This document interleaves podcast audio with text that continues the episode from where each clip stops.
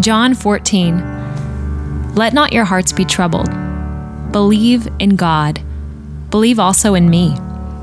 In my Father's house there are many rooms. If it were not so, would I have told you that I go to prepare a place for you? And if I go to prepare a place for you, I will come again and will take you to myself, that where I am, you may be also. And you know the way to where I am going. Thomas said to him, Lord, we do not know where you are going. How can we know the way? Jesus said to him, I am the way and the truth and the life.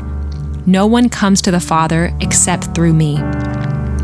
If you had known me, you would have known my Father also. From now on, you do know him, and you have seen him. Philip said to him, Lord, show us the Father, and it is enough for us. Jesus said to him, Have I been with you so long, and you still do not know me, Philip? Whoever has seen me has seen the Father. How can you say, Show us the Father? Do you not believe that I am in the Father, and the Father is in me? The words that I say to you, I do not speak on my own authority, but the Father who dwells in me does his works. Believe me that I am in the Father, and the Father is in me, or else believe on account of the works themselves.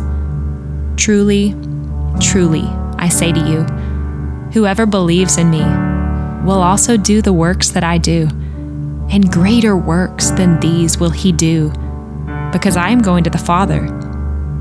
Whatever you ask in my name, this I will do, that the Father may be glorified in the Son. If you ask me anything in my name, I will do it. If you love me, you will keep my commandments. And I will ask the Father, and he will give you another helper to be with you forever. Even the Spirit of truth whom the world cannot receive, because it neither sees him nor knows him. You know him, for he dwells with you and will be in you. I will not leave you as orphans, I will come to you. John 14, verses 1 through 18.